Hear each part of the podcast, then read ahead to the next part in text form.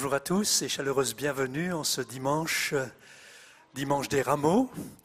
Bonjour à vous qui nous suivez en ligne avec les chrétiens du monde entier. Aujourd'hui, huit jours avant Pâques, nous pensons à l'arrivée de Jésus à Jérusalem, l'arrivée triomphale. Et ce récit se trouve dans Luc au chapitre 19 avec la foule qui acclame l'arrivée de Jésus dans Jérusalem et il nous est dit dans Luc 19, Béni soit le roi qui vient au nom du Seigneur, paix dans le ciel et gloire dans les lieux très hauts. Et du milieu de la foule, quelques pharisiens euh, dirent à Jésus, Maître, reprends les disciples. Il répondit, Je vous le dis, si eux se taisent, les pierres crieront. Nous voulons pas que les pierres crient ce matin, mais nous voulons exprimer notre louange et notre reconnaissance à Jésus qui est mort et qui est ressuscité pour le pardon de nos péchés. Avant de laisser la place à toute l'équipe de louange, nous voulons incliner notre tête et demander au Seigneur de conduire ces moments qui nous rassemblent et de nous parler aujourd'hui. Seigneur, nous sommes heureux de pouvoir être dans ce lieu, heureux aussi d'être en ligne pour ceux qui nous suivent. Merci pour cette journée qui est particulière. Nous pensons à toi, nous pensons à ce que tu as fait pour nous. Tu es mort et tu es ressuscité. Et tu nous as donné une nouvelle identité en Christ. En toi, nous savons qui nous sommes.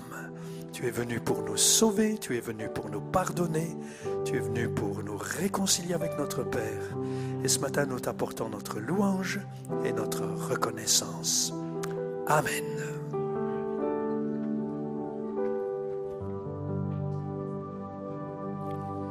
Bonjour cher peuple de Dieu. Nous allons euh, glorifier le Seigneur ce matin et nous allons commencer par ce chant où nous déclarons que nous sommes enfants de Dieu.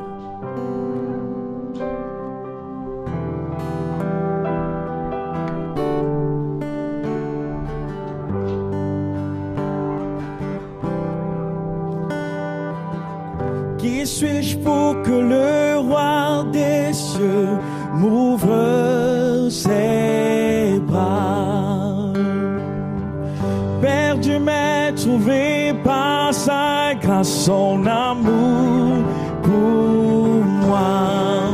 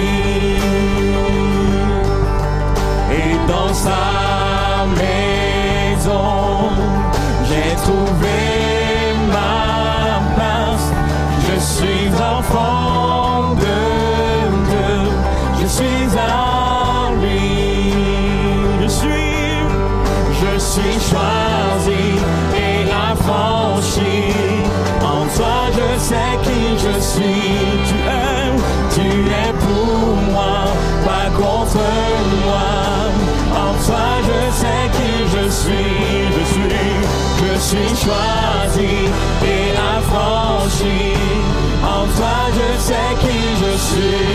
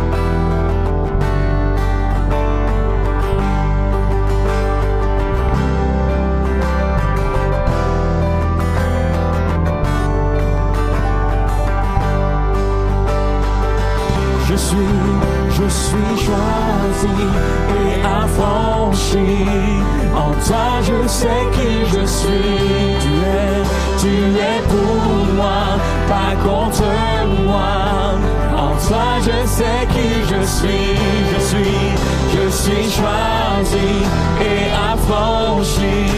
En toi, je sais qui je suis. Tu es pour moi, pas contre moi. En toi, je sais qui je suis. Je suis, je suis choisi et affranchi. En toi, je sais qui je suis. Tu es pour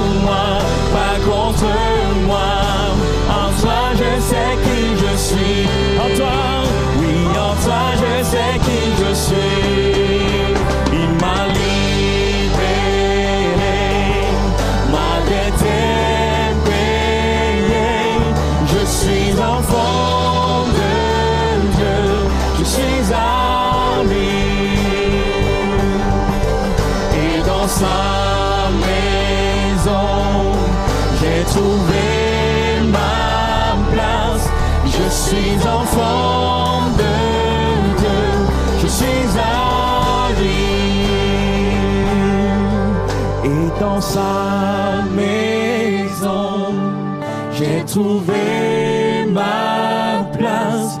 Je suis enfant de Dieu, je suis à lui.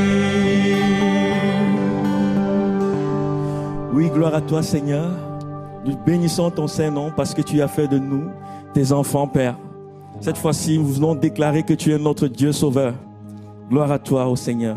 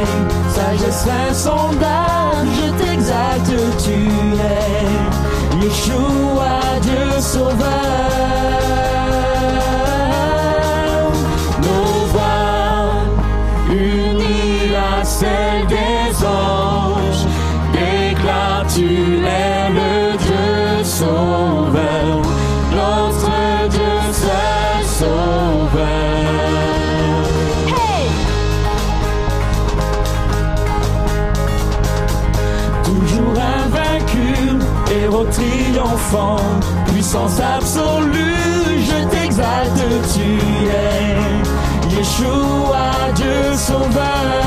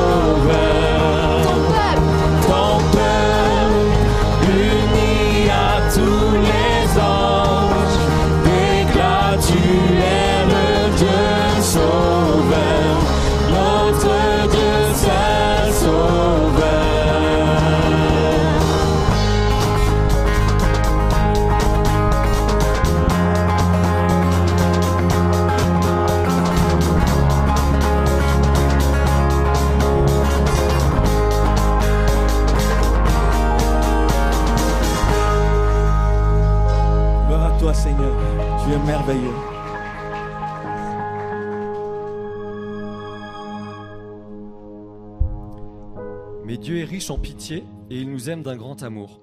C'est pourquoi, à nous qui étions morts à cause de nos fautes, il nous a donné la vie avec le Christ. Oui, vous êtes sauvés grâce à la bonté de Dieu.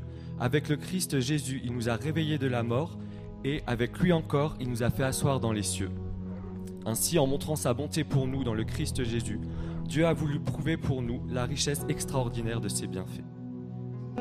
Éphésiens 2, chapitre 7.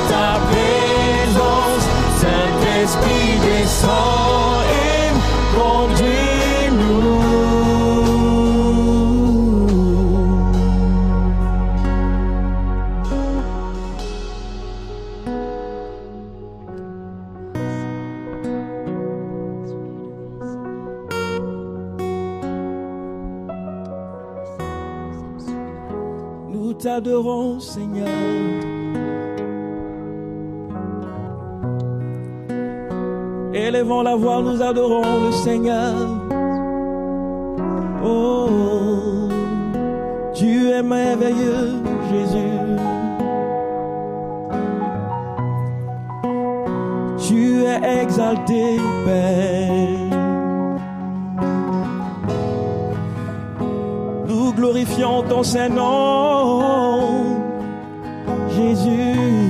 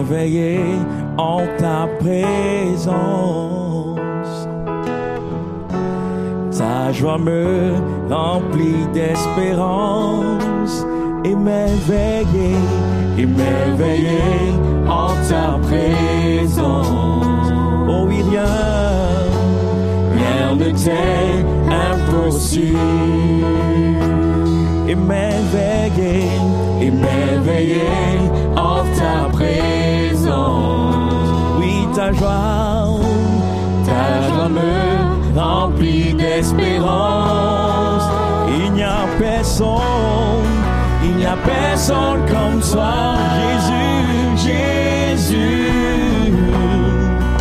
Personne n'est comme toi, sur toute la terre, sur toute la terre. Il n'y a personne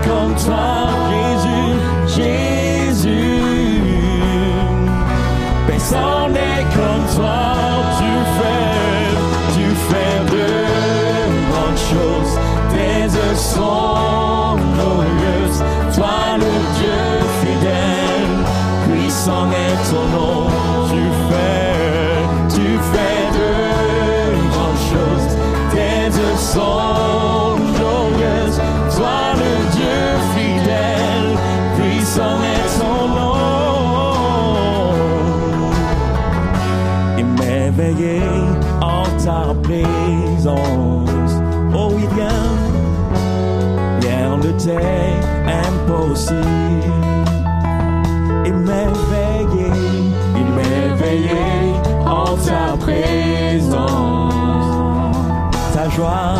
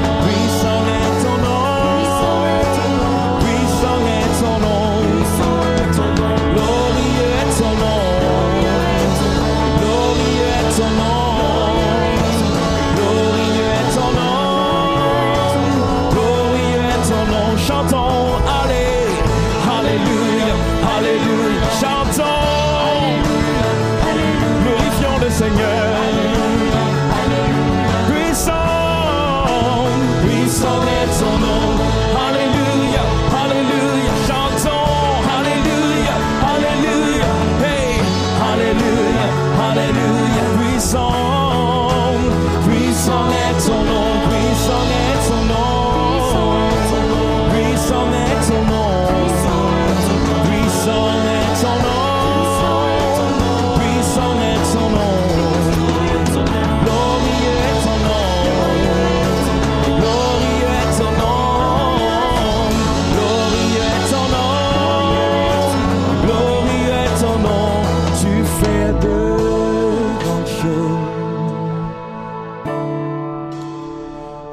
le Dieu fidèle. Tu fais, tu fais de grandes choses, tes œuvres sont glorieuses, toi le Dieu fidèle, puissant est ton nom. Le Seigneur ce matin met son peuple en garde. Seigneur dit, il y en a beaucoup parmi vous qui ne sont pas encore revêtus du Saint-Esprit, parce que vous en avez peur. Mais mes enfants, c'est un esprit d'amour que je veux influer en vous. C'est un esprit qui va vous conduire plus loin. Vous voyez, mon peuple, mes enfants, combien les temps sont difficiles. Mais ils vont encore s'assombrir.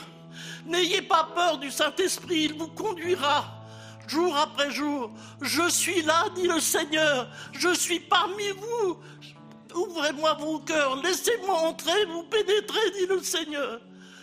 Vous allez être maudits dans vos familles. On va mettre des barrières partout sur vos routes, dit le Seigneur ce matin.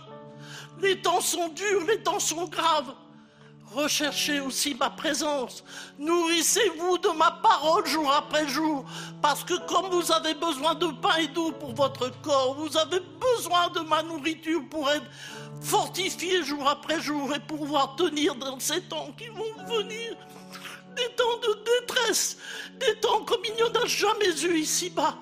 Satan va se déchaîner de toutes parts contre son Église, contre le peuple du Seigneur. Mais ayez confiance, faites confiance au Seigneur et recherchez la présence du Saint-Esprit. Sans moi, vous ne pouvez rien faire, dit le Seigneur. Alors recherchez-moi, je vous accompagnerai jour après jour. Vous êtes mes enfants chéris, je ne veux pas que vous soyez perdus à tout jamais. Recherchez-moi, ayez confiance en moi, dit le Seigneur. Et je vais vous bénir, je vous garderai jusqu'à la fin, j'en ai fait la promesse. Alors tournez vos regards vers moi, ouvrez-vous, ouvrez-moi vos cœurs et je les remplirai, dit le Seigneur. Amen.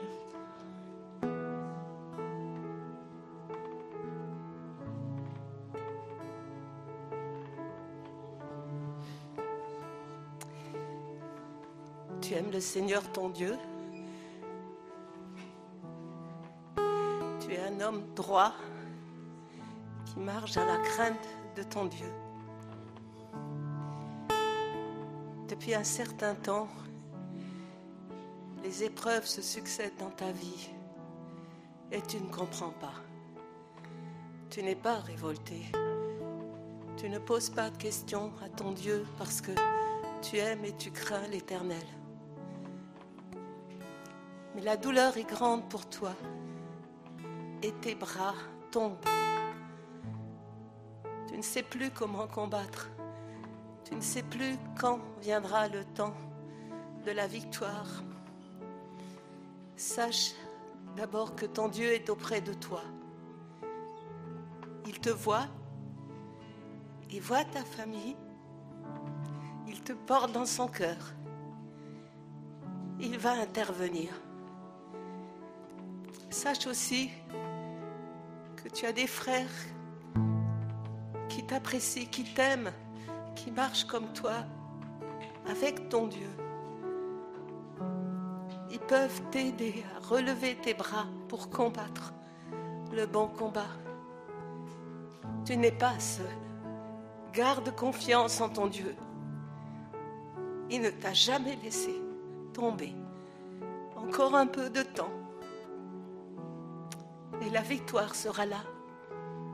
Le soleil sera dans ta famille, dans ta vie. Les forces reviendront.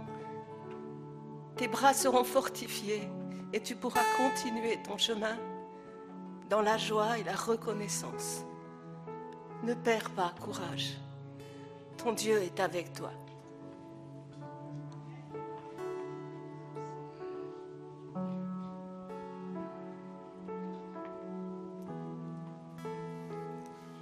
Paul et Silas, dans la prison, ils n'avaient pas d'instrument.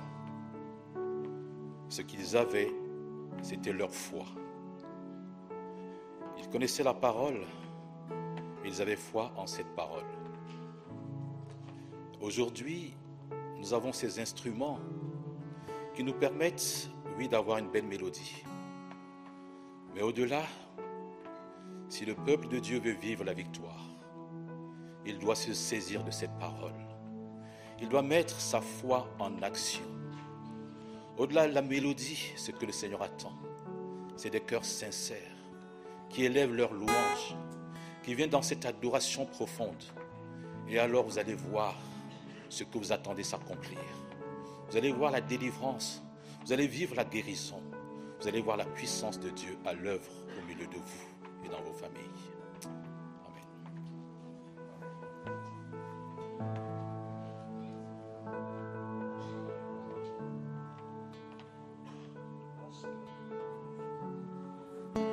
Masque et la distanciation nous rendent parfois un petit peu timides, mais ce matin, nous voulons renouveler notre confiance dans le Seigneur et lui dire qu'il est notre espérance.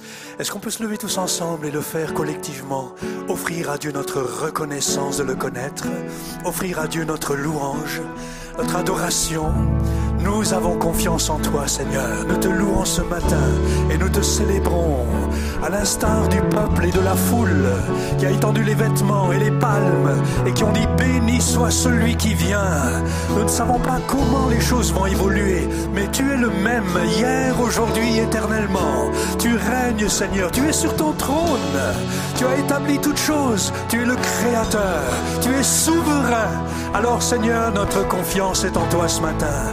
Nous te célébrons. Bien au-delà des instruments et de la musique, ce sont nos cœurs qui se tournent vers toi et que tu, qui te disent tu es notre Dieu, notre Père céleste. Oh, merci, merci de nous aimer. Merci. Au-delà de la souffrance et de l'épreuve, tu es là. Tu es présent, Seigneur. Nous t'acclamons, nous t'adorons et nous te célébrons de tout notre cœur.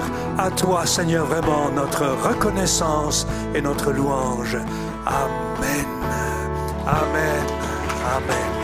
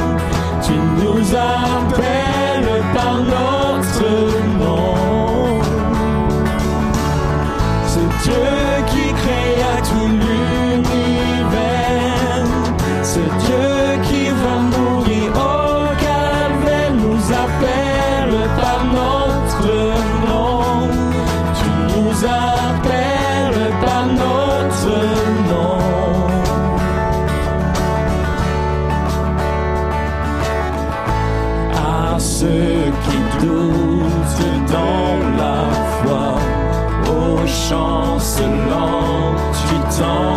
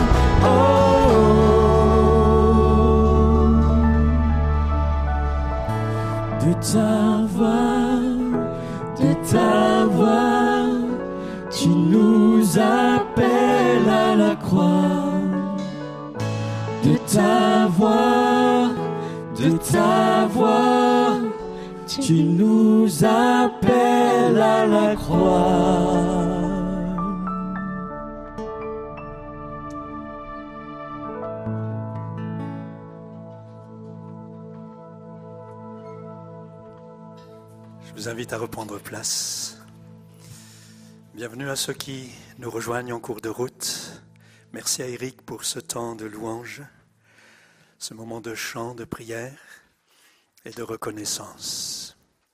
C'est vrai que nous sommes dans des temps particuliers, mais nos regards et nos cœurs se tournent vers celui qui nous aime, qui a donné sa vie. Nous voulons ce matin nous réjouir avec euh, la famille de Harris, petit Harris que nous allons présenter maintenant. J'invite la, famille à venir jusque-là. Joseph et Agatha Ado, si vous voulez bien venir jusque-là.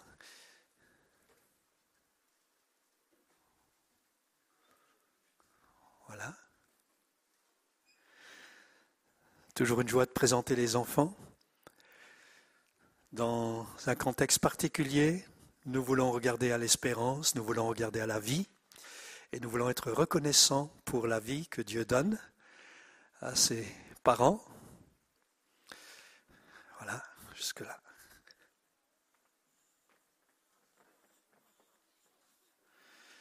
Et lorsque nous présentons un enfant, nous prions bien sûr, nous voulons le bénir au nom du Seigneur, mais nous prions aussi pour les parents, pour que le Seigneur leur donne sagesse, pour l'éducation, qu'il leur donne aussi de pouvoir vivre dans ce qu'il a prévu pour le couple, pour la famille et pour l'éducation des enfants. Alors, si vous voulez bien me joindre, nous allons prier maintenant pour le petit Harris Coro, nous. Seigneur, avec ton Église, nous prions pour le couple, nous prions pour cet enfant, pour Harris. Nous le bénissons en ton nom. Comme autrefois tu as accueilli les enfants, tu les as bénis, nous voulons bénir le petit Harris. Nous voulons prier pour lui, te demandant qu'à un moment donné dans sa vie, il puisse aussi faire le choix de te rencontrer, devenir un disciple de Jésus. Nous prions pour le couple, nous prions pour Joseph, nous prions pour Agatha Ado, et nous demandons aussi ta grâce, ta sagesse, ta patience, alors que qu'ils élèvent l'enfant, ils comprennent aussi eux-mêmes combien ils sont dépendants de toi, ils ont besoin de ta grâce, de ta patience. Nous, nous les bénissons en ton nom et demandons vraiment que toute ta grâce leur soit accordée au nom de Jésus. Amen. Amen. Que Dieu vous bénisse. Dieu vous bénisse. Voilà, je vous invite à reprendre place. Quelques informations avant de laisser la place pour le message. D'abord, une annonce de Sophia qui concerne une action porte ouverte à l'école chrétienne de l'Olivret.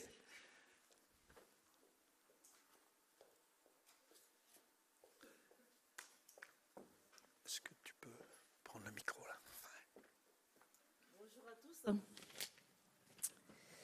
Alors, euh, l'établissement scolaire privé L'Oliveret vous invite à sa journée portes ouvertes qui aura lieu le vendredi 2 avril 2021 entre 15h et 18h à Tikaim au 37 rue de Mundesheim. En raison de la situation sanitaire actuelle, les visites se feront uniquement sur rendez-vous. En réservant un créneau au 03 88 62 94 20. 03 88 62 94 20. Toute l'équipe pédagogique sera présente. Les locaux pourront être visités et il sera possible de prendre connaissance du projet pédagogique.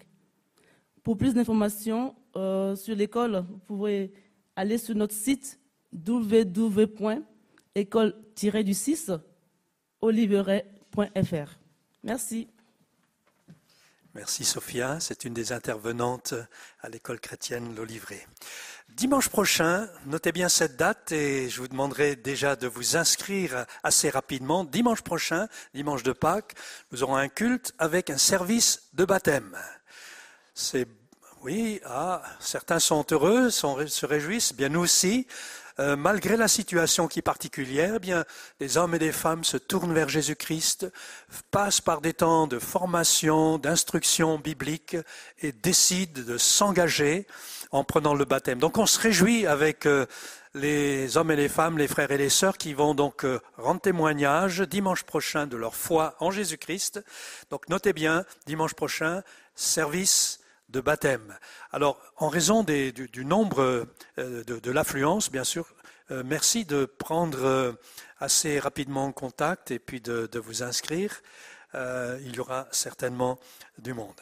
Et puis, en raison aussi des nouvelles mesures qui sont applicables depuis je crois maintenant quelques jours, la, mesure des six personnes, pas plus de six personnes à se retrouver. Donc, merci de ne pas créer d'attroupement à la fin du culte et donc de respecter cette mesure de six personnes et puis de sortir assez rapidement peut-être même très rapidement. Enfin, j'essaie de traduire euh, les instructions de notre service d'accueil que je remercie chaleureusement. Ils se coupent en quatre et se mettent à votre disposition pour que les mesures soient respectées au mieux. Merci au service d'accueil. Merci aussi au service sanitaire qui est là sur la brèche. Merci aussi à toute l'équipe technique, à tous ceux qui prennent part à la construction de ce culte grand grand merci. Le temps est venu maintenant de vous présenter Anne Burle, notre assistante pastorale, euh, qui au début était plus assistante que pasteur et qui, par la voie euh, de conséquence de son travail et de son investissement, mais aussi du don que Dieu lui a donné, est devenue plus pasteur que assistante. Donc elle nous assiste, mais en même temps, elle fait le même travail que les pasteurs. Et on est très heureux de la voir dans notre équipe pastorale. C'est elle qui va maintenant nous parler et je lui laisse le micro. Merci Anne. Bonjour à tous.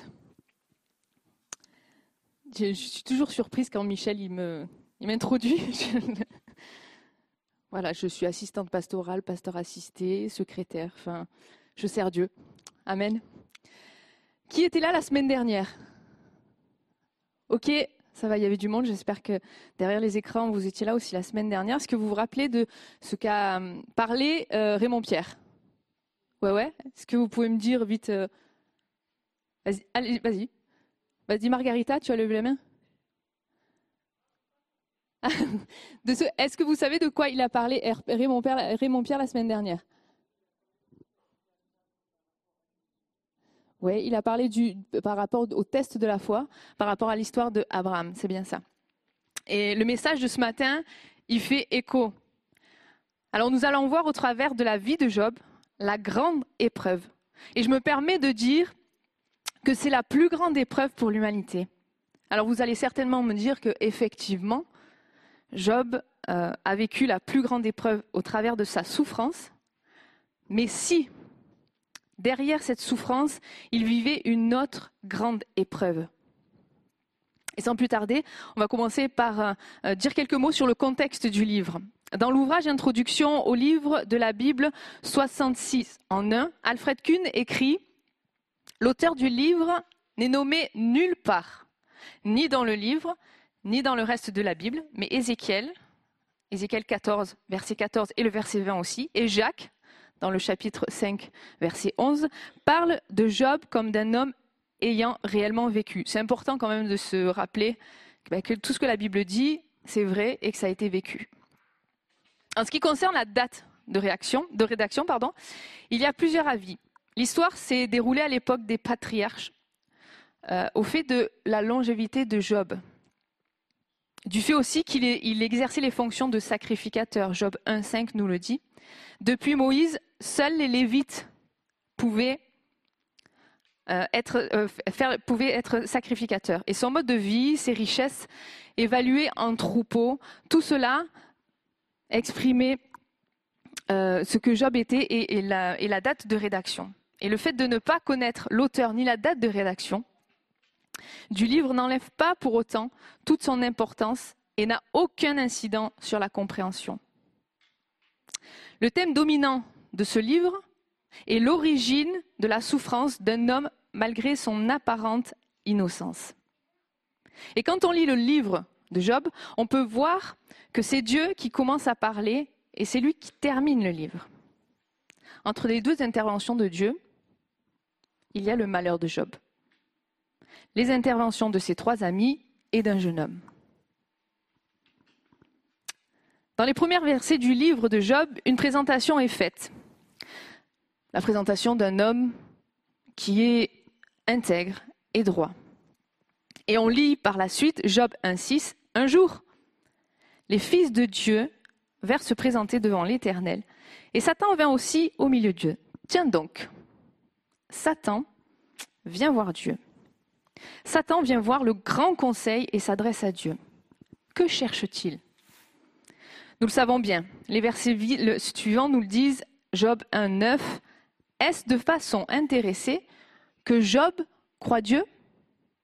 Cette question est très intéressante. Elle touche le cœur de l'homme dans son intégrité, dans son dignité, pardon. L'homme est-il digne de confiance face à Dieu?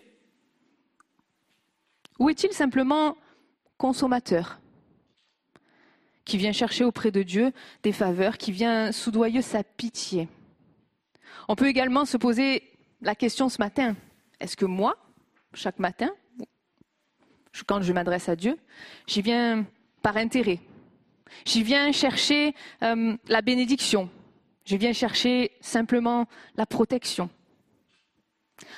Alors il y a la première vague de souffrance qui est passée sur la vie de Job. Il a perdu tous ses enfants, tous ses biens. Mais il lui reste encore sa santé et sa femme. D'ailleurs, on peut se demander pourquoi la femme de Job n'a pas été touchée dans son corps et, et pourquoi Dieu a permis encore qu'elle reste en vie Et je vous avouerai que je n'ai pas la, réponse à cette question. Mais Dieu l'a. Job 2, 4 et 5, il est écrit Satan répondit à l'Éternel Peau contre peau, tout ce qu'un homme possède, il est prêt à l'échanger contre sa vie. Mais porte donc la main contre lui, touche à ses os et à sa chair, et je suis sûr qu'il te maudira en face.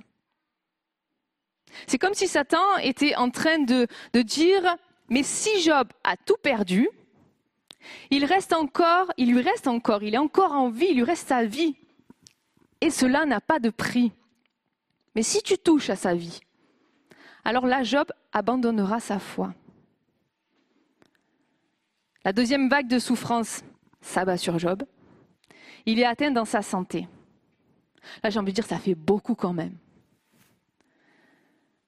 une première vague de souffrance, puis une deuxième, et, quand on y pense, quand on est touché à la santé, ben, ça atteint quand même le moral.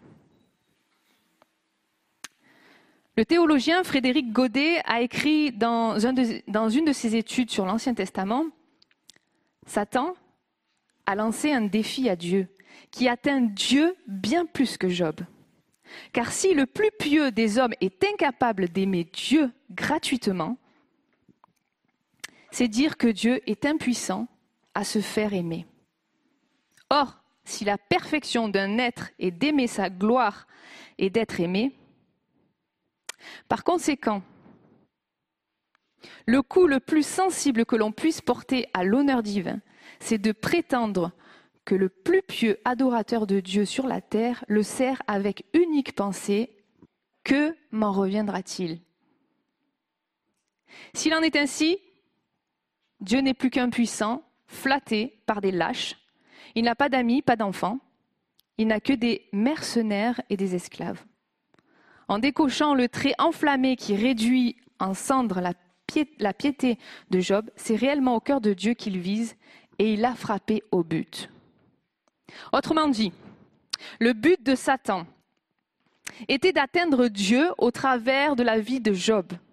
Et si Satan, en faisant souffrir Job, arrive à montrer que l'homme le plus pieux ne s'intéresse à Dieu que par profit, il a tout gagné. Dieu n'étant pas capable d'être aimé pour qui il est, il n'est pas digne d'être Dieu.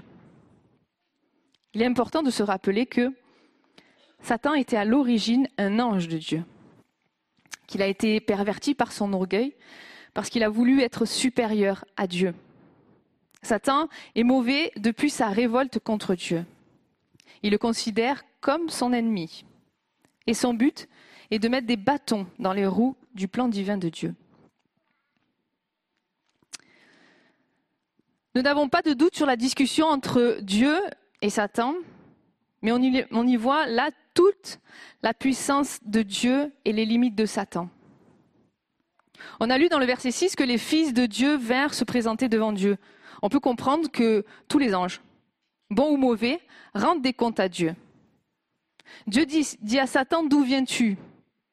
Mais sincèrement, Dieu savait très bien d'où il venait.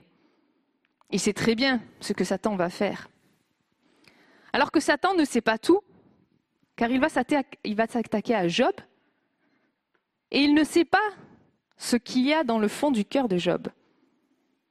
Et il ne sait pas que Job n'abandonnera pas Dieu. Satan est limité par Dieu et ne fait pas plus que ce que Dieu l'autorise à faire.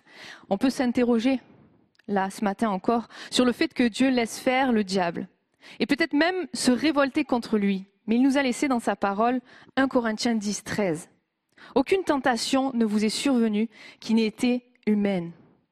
Dieu, qui est fidèle, ne permettra pas que vous soyez tentés au-delà de vos forces, mais avec la tentation, il prépare aussi le moyen d'en sortir, afin que vous puissiez la supporter. Dieu connaît le cœur de Job. De cette conversation jaillit une vérité concernant Dieu. Il sait tout. Il connaît même les tentations du diable pour nous confronter à la souffrance et à l'adversité. Alors, il faut l'avouer, le fait que Dieu permette les souffrances infligées par Satan, que celui-ci réussisse dans la mise en œuvre de son plan, dépasse notre compréhension, dépasse notre intelligence. Mais Dieu n'est jamais pris de court par nos problèmes. Et il est attentif à notre situation.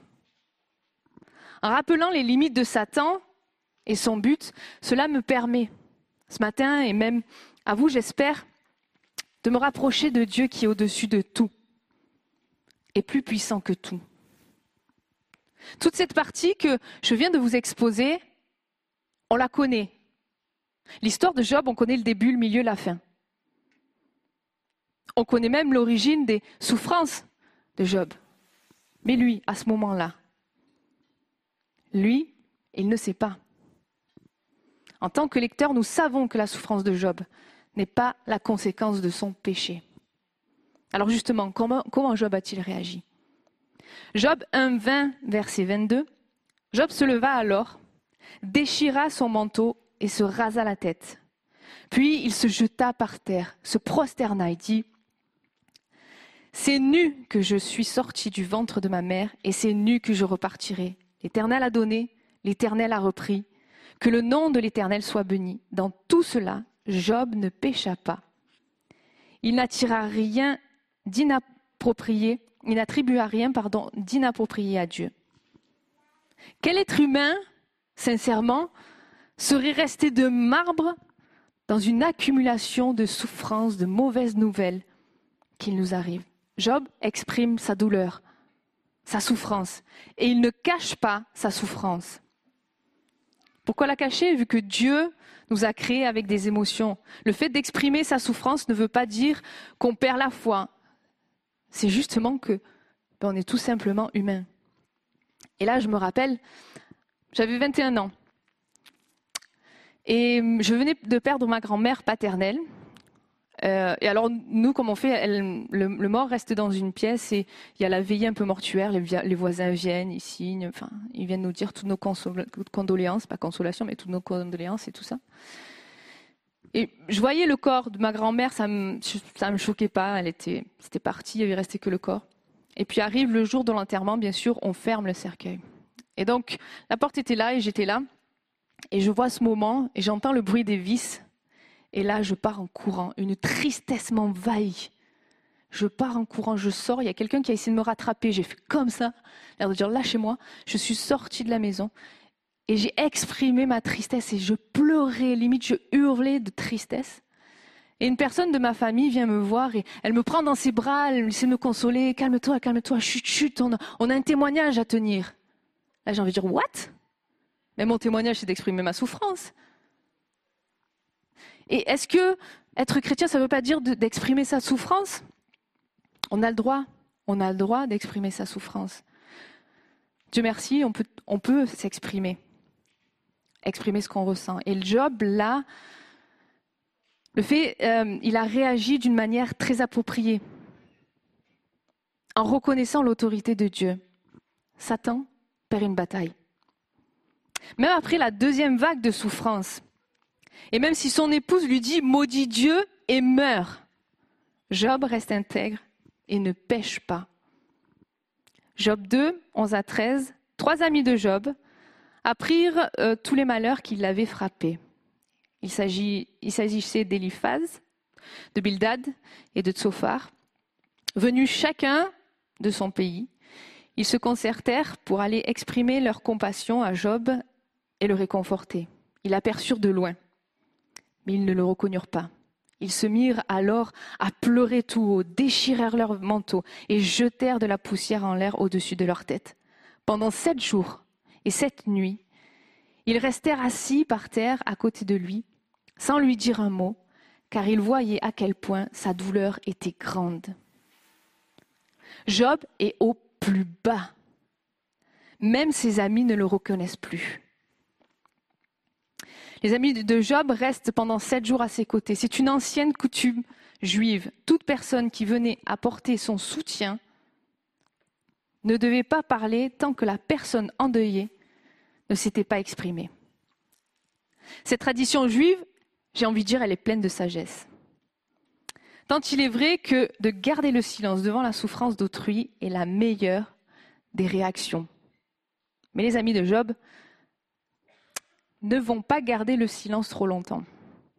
Du chapitre 3 au chapitre 34 se succèdent des interventions d'Eliphaz, de Bildad, de Tsophar.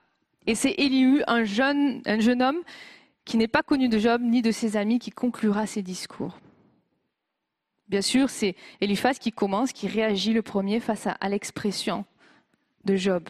Job 4.2 nous dit, mais comment serait-il possible de garder le silence?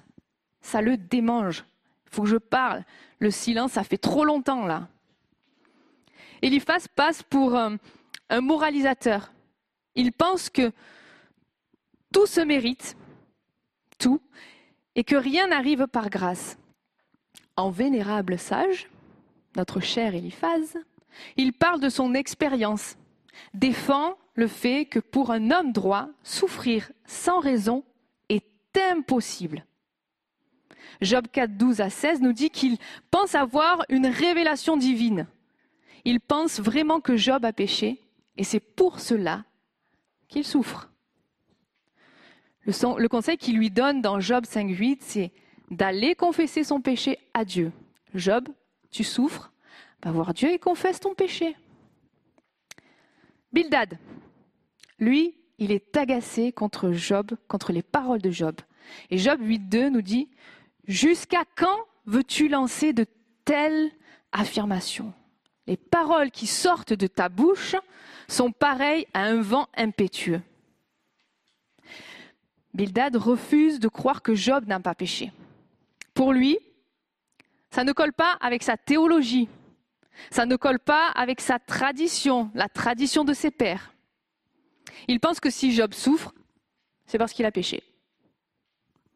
Le conseil qu'il lui donne est d'arrêter de se défendre et de dire qu'il n'est pas coupable. Quelque part, Job plaide coupable. Tsophar, il dit de lui que c'est le moins courtois des trois et qu'il s'est mis en colère. Il s'est mis en colère contre les propos de Job. Il demande à Job de faire appel au bon sens et de réaliser qu'il est coupable. Tsophar pense même que son péché mérite une souffrance plus grande, comme si Job n'en avait pas assez subi. Le conseil qu'il lui donne, on le lit dans Job 11, 13 et 14, c'est de changer d'attitude et de ne plus commettre d'injustice. Ouh, c'est quand même lourd là. Job est en train de souffrir. Ses trois amis ont une réaction très particulière. On aurait dû s'arrêter à Job, enfin au moment où ses amis restent en silence pendant les sept jours et sept nuits avec Job. Et là, je me dis, ses amis voulaient aider Job à sortir de sa détresse en l'accusant. C'est peut-être pas la meilleure des méthodes. Et je me dis, si ce matin, on se met dans, dans la réalité de notre monde, dans la réalité de notre époque, quand nous sommes affectés par les souffrances telles que la perte d'un enfant, être victime de meurtre, d'inceste, de violence, de divorce. Et ces choses ne se produisent pas seulement chez les inconvertis, chez les non-croyants, mais aussi dans les foyers chrétiens. Quand on voit un jeune perdu, ne sachant plus qui, il est, s'il est, mais s'il a de la valeur. Un parent parti trop tôt, laissant des, laissant des enfants en bas âge. Une personne avec une maladie orpheline, incurable. Ou une souffrance d'un enfant, parfois je prends l'exemple d'un enfant qui à nos yeux nous paraît insignifiante, mais lui souffre. Est-ce que je vais aller voir ces personnes? Gentiment. Mon frère, ma sœur, remets-toi en question, tu as certainement péché.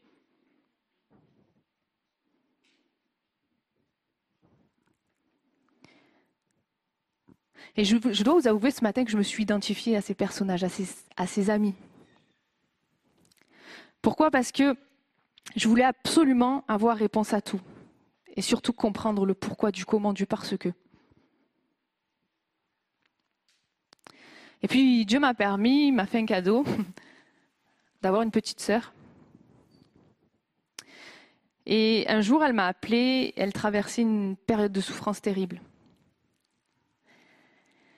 Et avant même de raconter ce qui lui arrivait, elle m'a dit, ma sœur, écoute-moi bien. Je ne veux pas que tu me sortes tous les versets de la Bible. Je ne veux pas que tu me sortes toutes les phrases pour remonter le moral, machin, tout ça. Je veux seulement que tu m'écoutes. Et là, je me suis pris une petite claque, bien gentille. Parce que c'est vrai que c'est ma petite sœur, elle est toujours, allez, on veut motiver, on veut encourager, on veut, allez, vas-y, la Bible nous dit, machin. Mais là, elle avait juste besoin d'être écoutée. Est-ce mal de ne pas connaître les raisons de la souffrance? De ne pas avoir de réponse à donner? Ou est-ce que parce est-ce que c'est parce que nous sommes déstabilisés de ne pas savoir? Du coup, on veut absolument trouver une réponse cohérente à notre théologie? Encore dans son livre Introduction au livre de la Bible, Alfred Kuhn écrit Ils veulent l'aider, il parle des amis de Job. Ils veulent l'aider à sortir de leur détresse, mais en fait, ils se défendent aussi eux-mêmes. Car si Job est innocent, comment ils prétendent toute leur théologie s'écroule? Sur quoi pourront-ils encore s'appuyer? Si de telles calamités peuvent arriver à un juste, quelle assurance leur restera-t-il pour eux-mêmes? Ils ne peuvent retourner chez eux soulagés avant d'avoir arraché à Job une confession de culpabilité qui sauverait leur théologie et étayerait la barrière de sécurité dont ils se sont crus entourés. Leur effort en vue d'une autocritique de Job, ne réussissant pas, il s'acharne et finalement se taise, mais sans lâcher prise. Combien d'entre nous avons été travaillés par le fait qu'on ne pense pas comme nous Ou que ce qu'on nous dit ne cadre pas pardon, avec ce que nous avons entendu depuis toujours On ne rentre pas dans le moule. Un jour, j'ai offert une Bible à une collègue de, travail. Euh, et, elle passe par un, moment de souffrance aussi. Euh, elle perd un, membre très cher de sa famille. Et, quand je suis allée la voir, elle pleurait. Je vous avoue que je ne savais pas quoi dire. En plus, elle n'était pas convertie. là, on se sent euh, parfois démunie. Et puis d'un coup, je lui dis, mais au fait, tu, as toujours la Bible que je t'ai offerte? Elle me dit, oui, elle était allée la chercher. Puis elle l'ouvre. Et j'avais surligné dans la Bible le psaume 23. Et donc, elle le lit, et puis, quand elle, euh, quand elle a lu le passage où il marqué Il me fait reposer sur de verts pâturages, elle lève les yeux, et là, elle me fait un sourire. Elle me dit Ça y est, je sais où mon beau-père est. Je le sais. Alors là, j'aurais pu lui dire Mais voyons, euh, enfin, il n'était pas croyant, ton beau-père.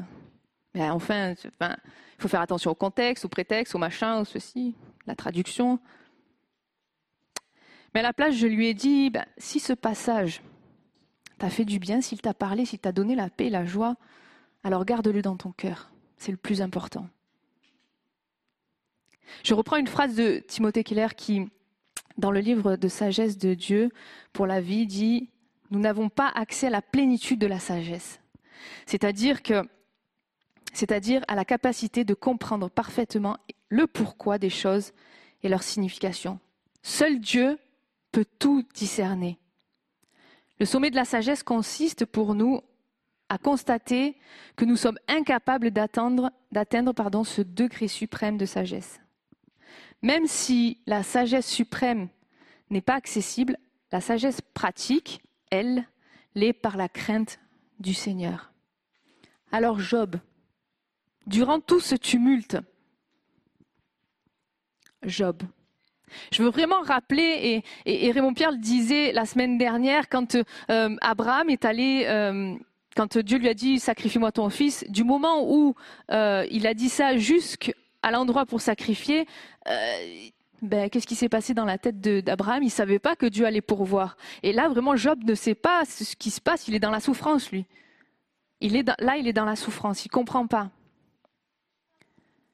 Il est pas mal bousculé par ce qu'il vit mais aussi et surtout par ce qu'il entend de ses amis. Comment concilier ce qu'il vit avec la théorie de ses amis? Il est intérieurement complètement désorienté.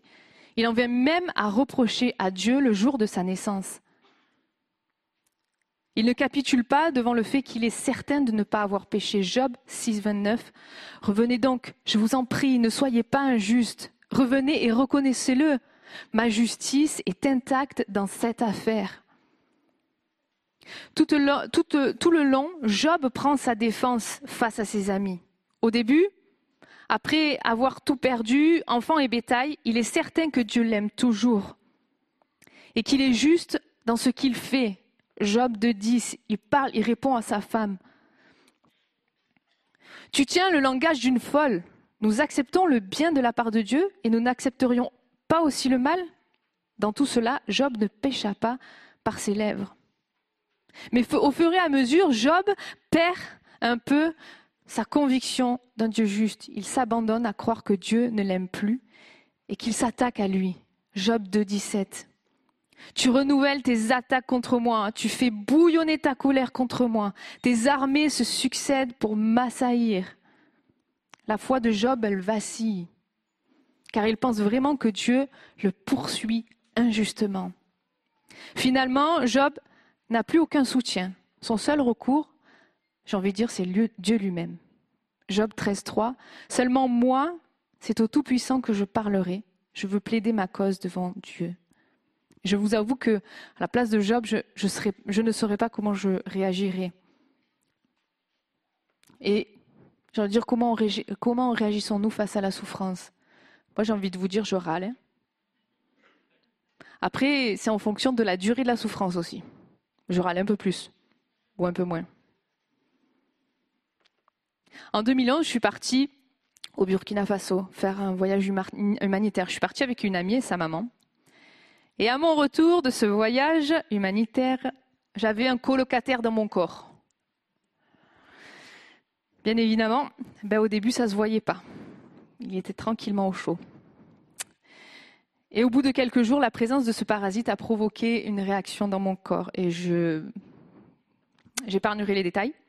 Et j'étais à un point où je suis arrivée et je vivais seule et j'appelle mon papa. On, on vivait dans le même village et je lui dis Papa, viens me chercher. Je suis en train de mourir. Je pars. Mon père est arrivé. Il surveillait à chaque fois. Et pendant cette souffrance impossible, pour moi, je ne pouvais plus manger, à part des pommes potes. C'était pas trop une nourriture, mais il y avait ça qui rentrait. Et je continuais quand même à lire la Bible et à prier. J'étais persuadée, mais alors je vous assure, persuadée que Dieu, à l'instant même, il allait me guérir comme ça d'un coup. Et puis je lis le psaume 36, 15. Cependant, Dieu délivre le malheureux par son malheur même, et c'est par la souffrance qu'il lui parle. Je vous avoue qu'à ce moment-là, je n'avais pas besoin de ce verset. J'aurais préféré que je tombe sur un verset, mais Dieu te guérit maintenant. Qu'il soit fait selon ta foi. Bon, en même temps, je me dis, il a bien fait, Dieu, on ne sait pas. Je ne comprenais pas pourquoi on était trois à être partis, et c'est moi la seule qui ramenait un, un colocataire. Pas normal. En plus, la difficulté des regards des autres. Alors déjà, je ne suis pas épaisse. On dit que je ne suis pas très épaisse. Mais alors là, je ne vous dis pas. J'arrivais plus à manger. Mais vas-y, mange J'y arrive plus. Tout ce que je mange, ça ressort. Et puis les, les, médecins qui ont fini, alors là c'était le, la cerise sur le gâteau, si on peut dire, les médecins qui ont fini par me dire, mais madame, c'est dans votre tête. Ok, super, Seigneur, Alléluia. Et là, je me dis, fou, fou, fou. Ma foi, bien sûr, remise en doute, car j'étais certaine que Dieu pouvait me guérir sur l'instant même, guérir surnaturellement. Et au bout d'un moment, ben, j'ai dit, ok, Seigneur, vas-y, je t'abandonne tout, fais ce que tu veux. Et là, je me dis comme s'il attendait mon aval pour faire ce qu'il voulait. Et au bout d'un moment, les médecins ont trouvé ce que j'avais. Donc c'était bien un parasite. Ils m'ont donné le traitement. Alors j'ai eu tous les effets secondaires sauf tomber dans le coma, mais Dieu a permis que je passe par cette guérison-là et pas par la guérison hop instantanée. Ma conception, ma théologie était sûre que Dieu allait me guérir instantanément à ce moment-là. Mais ce n'était pas la volonté de Dieu. Cependant, quand je suis sortie de cette expérience, je peux vous assurer que de cette souffrance, pardon, ma foi n'était plus la même. Ma confiance en Dieu était consolidée. La différence entre le croyant et le non-croyant, c'est que dans la souffrance, l'homme de foi apprend, se laisse enseigner par la sagesse et compte sur Dieu. L'homme non-croyant, il n'a pas d'appui solide et peut s'endurcir des suites de la souffrance. Le grand dictionnaire de la Bible fait remarquer que la foi qui dans la fragilité attend tout de Dieu, remporte une victoire décisive sur les machinations mortifères de l'adversaire. La victoire. Job 23, 10, il sait néanmoins quelle voie j'ai suivie. Quand il m'aura mis à l'épreuve, je sortirai pur comme l'or. Et je prends conscience que la souffrance qu'il traverse n'est pas une punition, mais une purification, rendre meilleur. Ce qui l'amène à penser, que s'il continue de compter sur Dieu, il deviendra pareil à l'or pur. Et franchement, cette image me touche. Quand il est parlé du verset de l'or passe par le creuset pour être épuré, pour enlever les scories. Et là, je me suis dit, Seigneur, tu es tellement magnifique, parce qu'il veut nous rendre notre valeur première. Il veut nous redonner cette valeur qu'on avait à la base. Tu as de la valeur et Dieu est en train de te redonner cette valeur.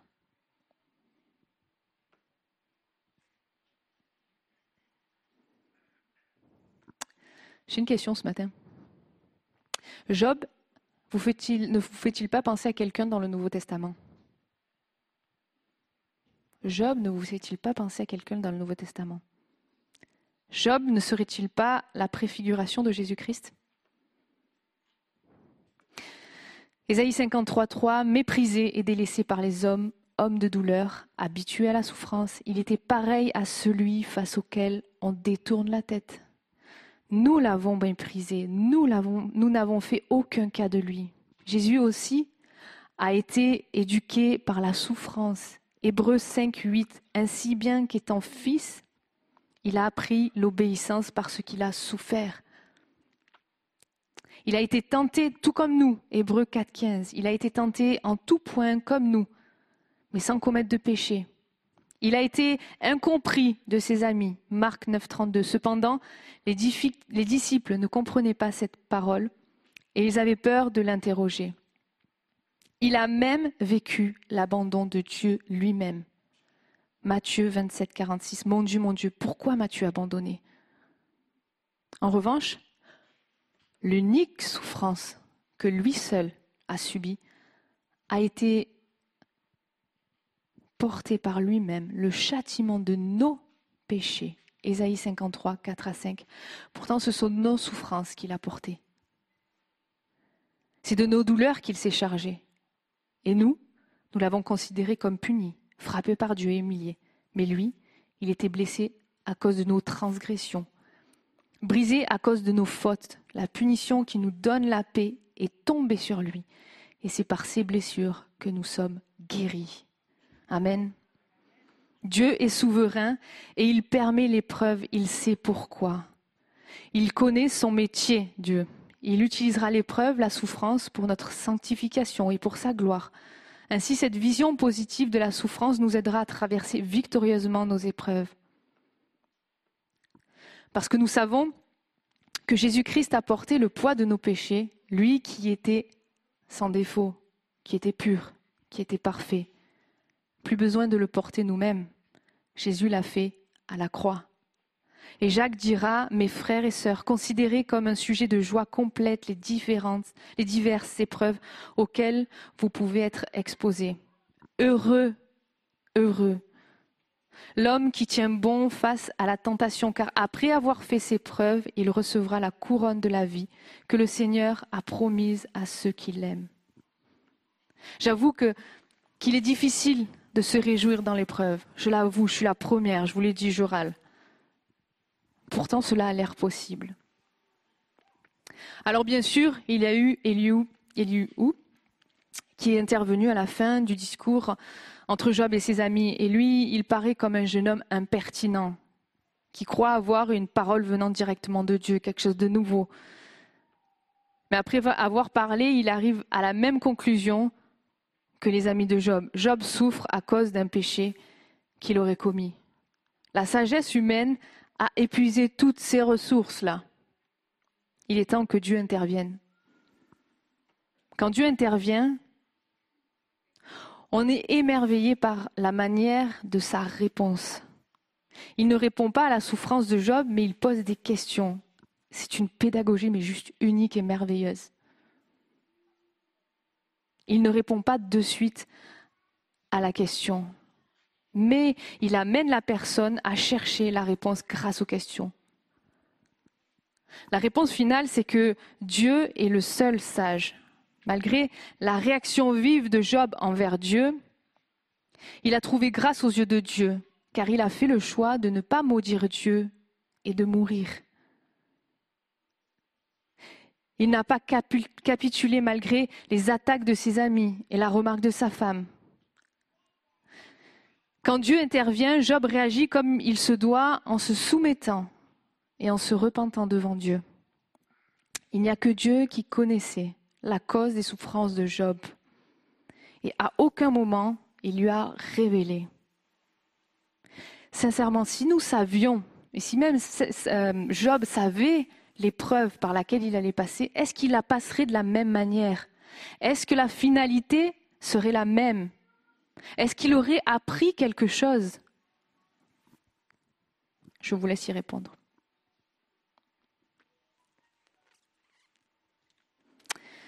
Le fait de ne pas savoir n'a pas empêché Job de rester attaché à Dieu. Job n'a pas mis sa confiance dans son expérience. Il n'a pas mis sa confiance dans ses amis, ni dans sa femme, et encore moins dans sa sagesse, mais il est resté centré sur Dieu.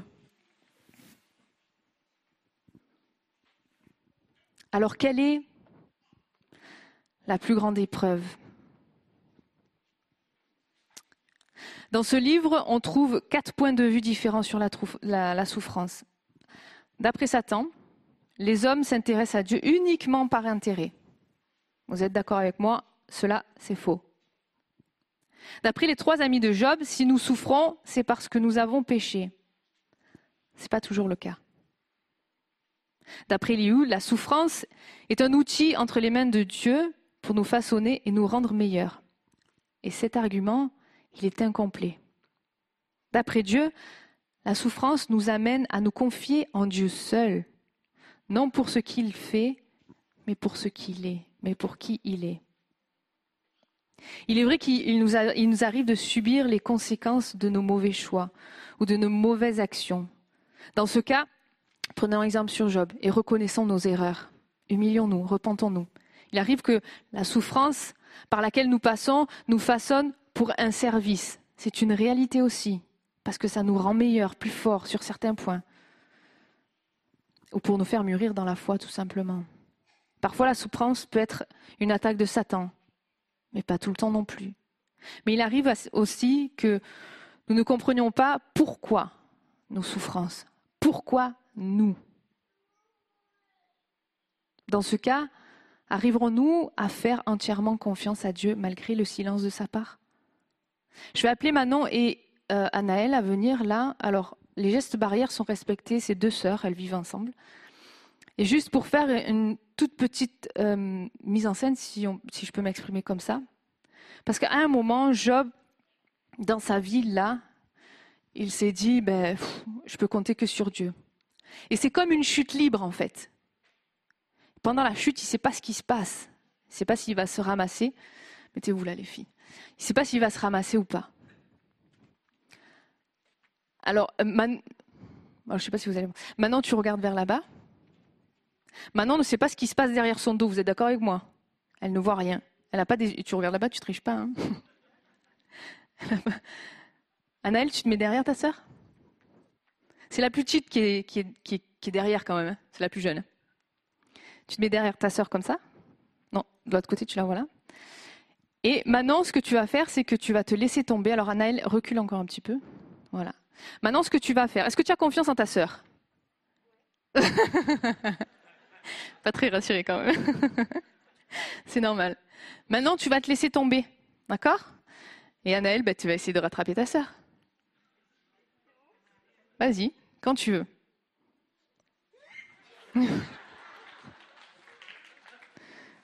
merci les filles, merci beaucoup. Cette image me parle et je ne sais pas si elle vous parle ce matin. Il y a eu un don sur une personne qui passe par des souffrances. Je vais demander à l'équipe de louange de monter sur la s'il vous plaît. Et elle est parlante. Pendant le temps où, Manon, elle a crié, elle tombe, euh, je ne sais pas ce qui se passe. Et quand on passe par des souffrances qui sont douloureuses, on ne sait pas ce qui se passe. Pourquoi moi? Pourquoi la raison? On se pose des questions et on se demande mais qu'est-ce que j'ai fait? Ça vous arrive pas des fois quand vous souffrez, dire punaise, ah, quel est le péché que j'ai fait? À quel moment? Quand est-ce que je l'ai commis? Seigneur, je te demande pardon et tout ça, mais il y a toujours la souffrance. Et je n'ai pas la prétention ce matin de vous dire que j'ai trouvé la réponse à tous vos problèmes, à toutes vos souffrances. Dieu sait, pas moi. Oui, nous passons par des moments difficiles, mais Dieu sait. Et c'est justement là que se trouve la grande épreuve de notre vie et de l'humanité, celle de faire confiance à Dieu de croire que Jésus est mort pour nos péchés, quoi qu'il arrive et quoi qu'il nous en coûte, de croire que Dieu est au contrôle, que Dieu est là, Dieu est à nos côtés. Dieu, il savait, et ça j'insiste parce que je trouve juste merveilleux, Dieu savait que Job n'allait pas l'abandonner. Dieu, il connaît votre cœur. Dieu, il sait, il vous a équipé de dons de qualité, il vous a rempli de son amour, il vous a donné les armes qu'il faut. Et tout à l'heure, quand j'étais assis, je me suis dit, mais punaise, ça me fait penser à David face à Goliath. Est-ce qu'il y est allé? Non, il a couru vers Goliath. Géant ne me fait pas peur. Alors je comprends que ça, ça fait, il y a les émotions du cœur. Et je vous assure, je suis passée par des épreuves où ça m'a détruit, ça détruit ma famille. Mais cette certitude d'avoir un appui solide, Dieu sait. Dieu sait.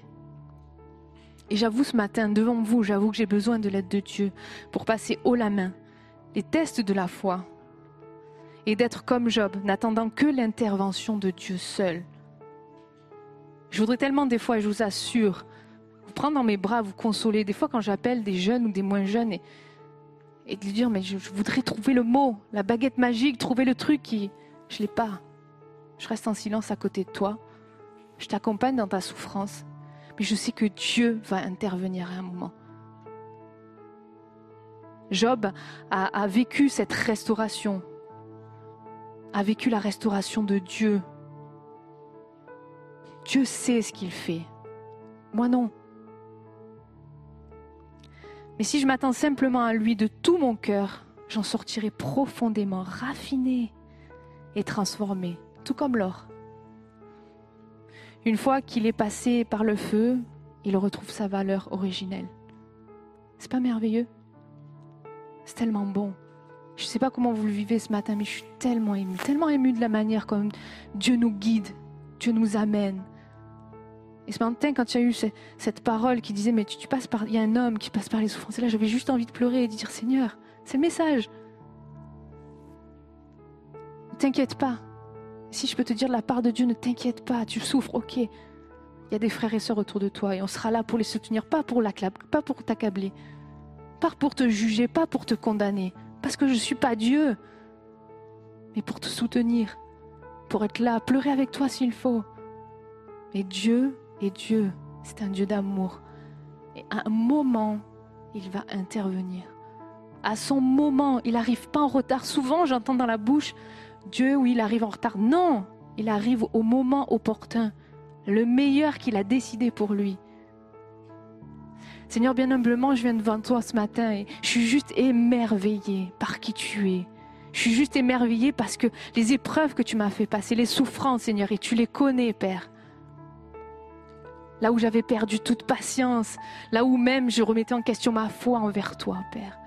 Toi, tu savais, tu savais, tu étais là. Et ce matin, Seigneur, vraiment, tel que nous sommes, nous venons devant toi. Seigneur, te dire, ben, ouais, je sais, je passe par une souffrance, mais je veux pas lâcher. Je veux pas détourner mon regard de toi, même si je ne comprends pas. Vraiment à toi soit toute la gloire, mon Dieu. Amen.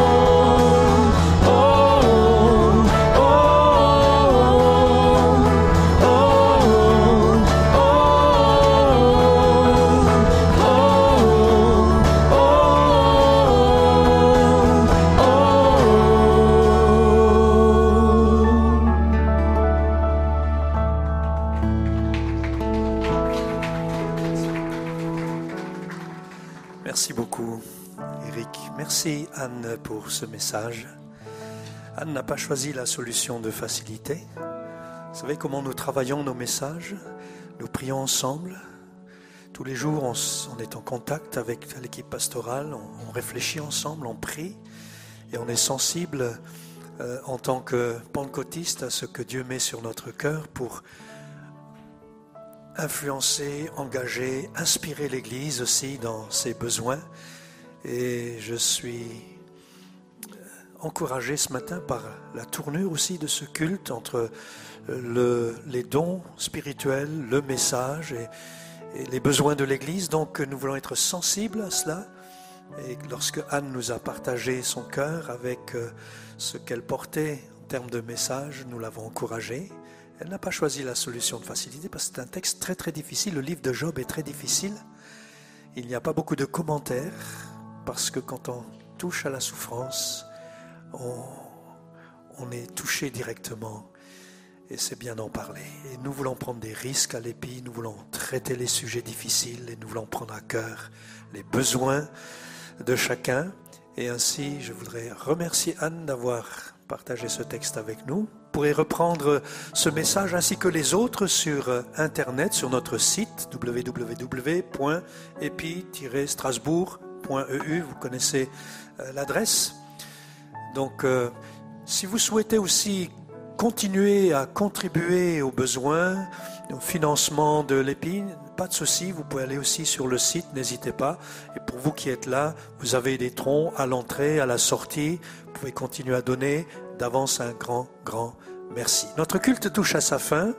Nous vous souhaitons un bon dimanche, une très bonne semaine. S'il y a des sujets de prière, vous avez un besoin particulier, n'hésitez pas, prenez contact. Connaissez aussi le numéro de téléphone, le portable de l'EPI. Pas de souci, on sera là pour vous répondre et prier pour vous et vous porter et vous soutenir. Que Dieu vous bénisse. Bon dimanche encore une fois et bonne semaine à chacun et chacune. Voilà.